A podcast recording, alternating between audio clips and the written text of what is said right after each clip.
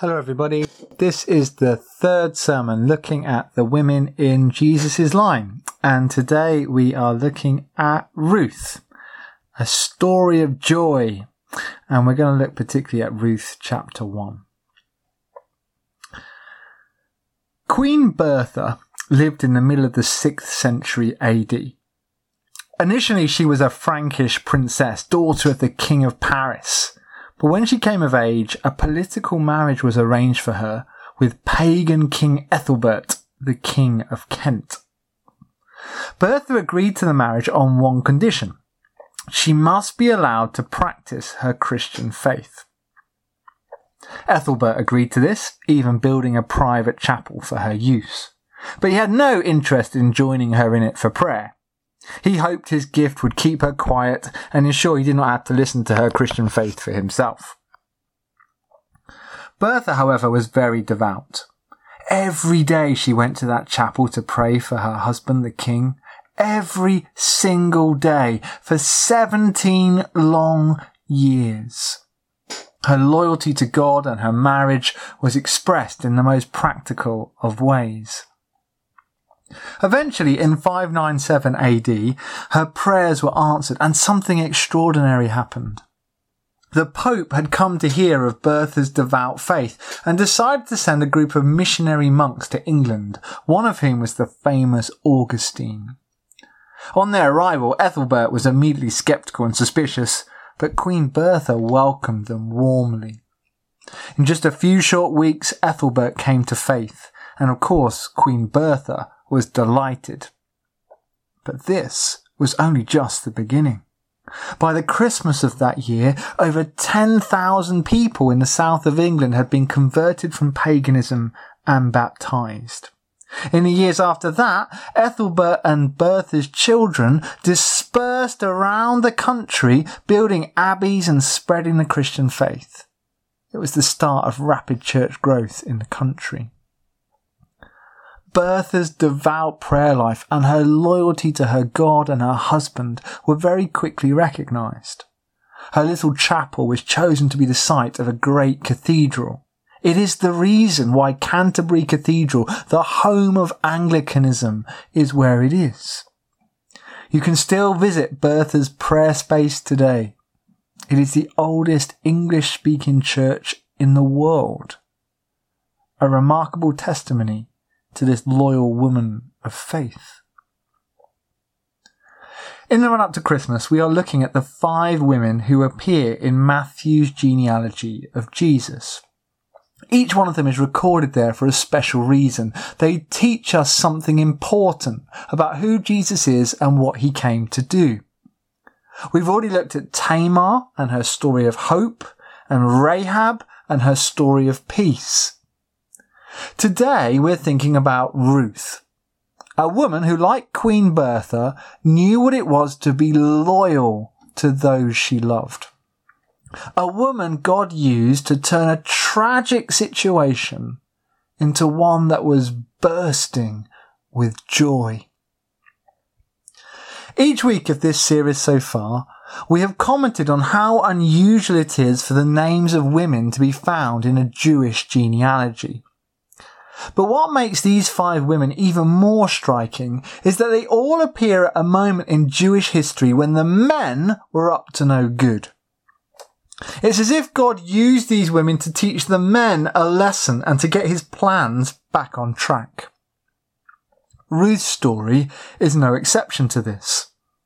The book that carries her name begins with this line. In the days when the judges ruled, there was a famine in the land. Now, if you know your Bible, you will know that the days of the judges were dark and difficult days indeed. Israel lived in a constant cycle of famine and military defeat. With each disaster, a new judge arose to bring the nation through. But this constant repetition of tragedy was no coincidence, no freak act of chance. There was a very clear reason why Israel kept suffering as they did. They kept rebelling against God. Listen to God's words from Judges 2:20. the Lord was very angry with Israel because this nation had violated the covenant I ordained for their ancestors and has not listened to me. Quite simply, Israel's woes were caused by their own sin, repeated acts of sheer disloyalty. In the book of Ruth, we're then given a practical example of this bad behaviour. We meet a man named Elimelech, a man whose very name means, My God is King. Unfortunately, though, he does not live up to his name.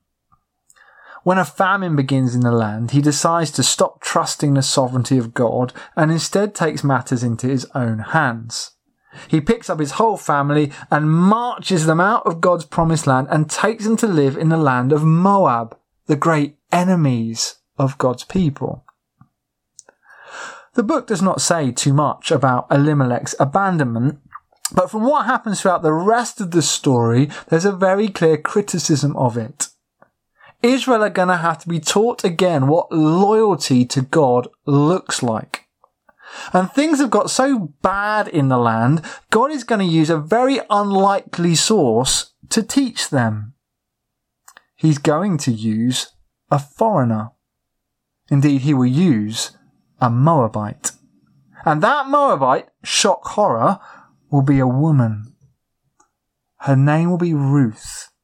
And by the end of her story, we'll be told that she is of such noble character, she will have demonstrated such loyalty that she'll be deemed to be more worth to God's people than even seven sons. At the time, in such a patriarchal culture, that was a startling declaration. We do not have time to read the whole book of Ruth this morning, so I'm going to have to summarize. But what you really need to have in mind is that the book contains a great reversal of fortune. The beginning of the book, which we read together, is full of tragedy and death. Elimelech's wife, Naomi, who probably had no say at all in her husband's decision to go over to the enemy, is sadly bereaved.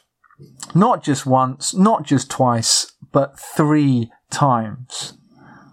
First her husband dies, then one of her sons, quickly followed by the other. In almost no time at all, Naomi finds herself in a perilous situation. She is stranded in a foreign land. She is a widow with no male relatives to support her. And as neither of her sons, who were both married to Moabites, had had no children, there were no prospects for the future.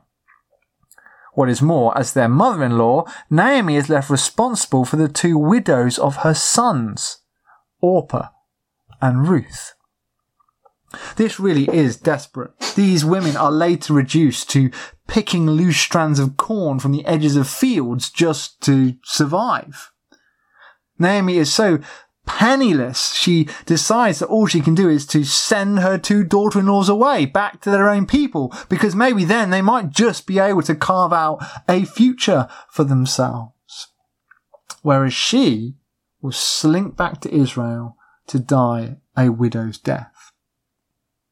Naomi's utterly forlorn state of mind is displayed for all to see at the end of chapter 1, where she changes her name from Naomi, which means pleasant, to Mara, which means bitter. Things really could not get any worse for Naomi, and all her troubles began with the disloyalty of Israel, which caused the famine, and then the disloyalty of her husband when he quit the people of God. However, fast forward to the very end of the book, and the scene has changed completely. There really couldn't be a greater reversal. Repeated death has been replaced by new birth. Desperate tragedy has broken into unalloyed joy. The book finishes with Ruth having married a very good Israelite man named Boaz. Ruth and Boaz then have a son named Obed, a first grandson for Naomi. And there we see Naomi proudly dandling little Obed on her knee while the local women surround her singing great songs of praise. It's a picture of joy and contentment, fulfillment and delight. But much like the Queen Bertha's story, as Naomi's prayers seem to be answered, God takes things one step further and widens the horizon. It turns out that little Obed will be the grandfather of great King David himself. Previously depressed and bitter Naomi is now connected to royalty. What is more, as Jesus is a descendant of King David, she's connected to the Messiah. What a great reversal of fortune that is. As you read the story in full, it really is quite special. So the book of Ruth is a story of a great reversal. Tragedy is turned to joy. The crucial question, of course, is what caused it. Immediately we all want to reach for that great Sunday school answer. God! It was God who enabled the great reversal. And of course, yes, that is absolutely true. But that is not exactly how the book presents it. For it's a surprising fact about the book of Ruth that God is barely mentioned at all within it. He's referred to a couple of times by the lead characters, but only in passing, and the narrator of the story never mentions God at all. He's almost conspicuous by his absence. There's no thunderbolt, no miraculous intervention, or at least that is how it seems. What we find in the story of Ruth is that God is working behind the scenes. Naomi thought God was punishing her, but in his providence, God was quietly working to restore her. And he would do it through her Moabite daughter-in-law, Ruth. God takes the great loyalty of Ruth and uses it to work redemption. In Ruth chapter 1, there is this astonishing moment. Naomi is forlornly trudging back to Israel. She does not know what awaits her there, but she doesn't expect it to be good. People who jump ship are not normally treated very well. So en route, Naomi stops her daughters-in-law and tells them to return to their homeland of Moab. There's much emotion in this moment. All of them are weeping and Naomi gives them one final kiss goodbye. One of the girls, Orpah, does as Naomi asks. For this, we should not condemn her. It was by far the most sensible and reasonable thing to do. But Ruth makes a stand and declares something remarkable. Let us hear the words of verse 16 and 17 again. Ruth replied, Don't urge me to leave you or to turn back from you. Where you go, I will go. Where you stay, I will stay. Your people be my people, your God, my God. Where you die, I will die, and there I will be buried. May the Lord deal with me, be it ever so severely, if even death separates you and me. Wow. That is an extraordinary promise. It is the pledge of total, lifelong commitment. It is unconditional and irrevocable. It is till death does them part. In this moment, Ruth is going way beyond the call of duty in her loyalty to Naomi. The sensible thing to do would have been to return to her own people with Orpah. But here she voluntarily makes the choice to sacrifice herself.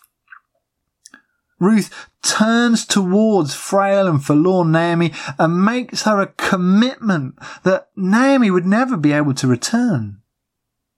Ruth makes the choice to be faithful, kind, compassionate to her suffering mother-in-law. These verses really are the highlight of the whole book. Indeed, the rest of the book plays out from them. What we discover in the next two chapters is that Ruth meant every word she said. She acts out this promise in the most practical of ways.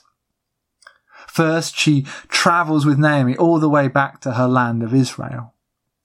Remember, for Ruth, this was a foreign land, a land she'd never been to before, a land where Moabites were often treated with suspicion and contempt.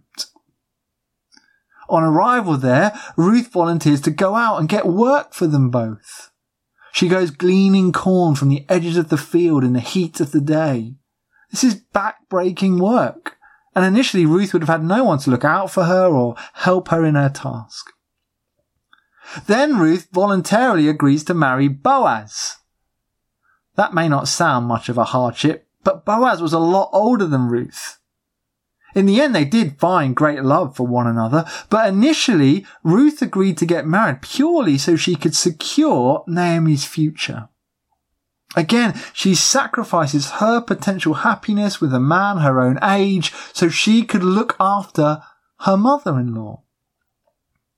Ruth's loyalty to Naomi is utterly extraordinary and it enables the strongest of relationships to form a relationship that will see Naomi through her trials until joy emerges again on the other side.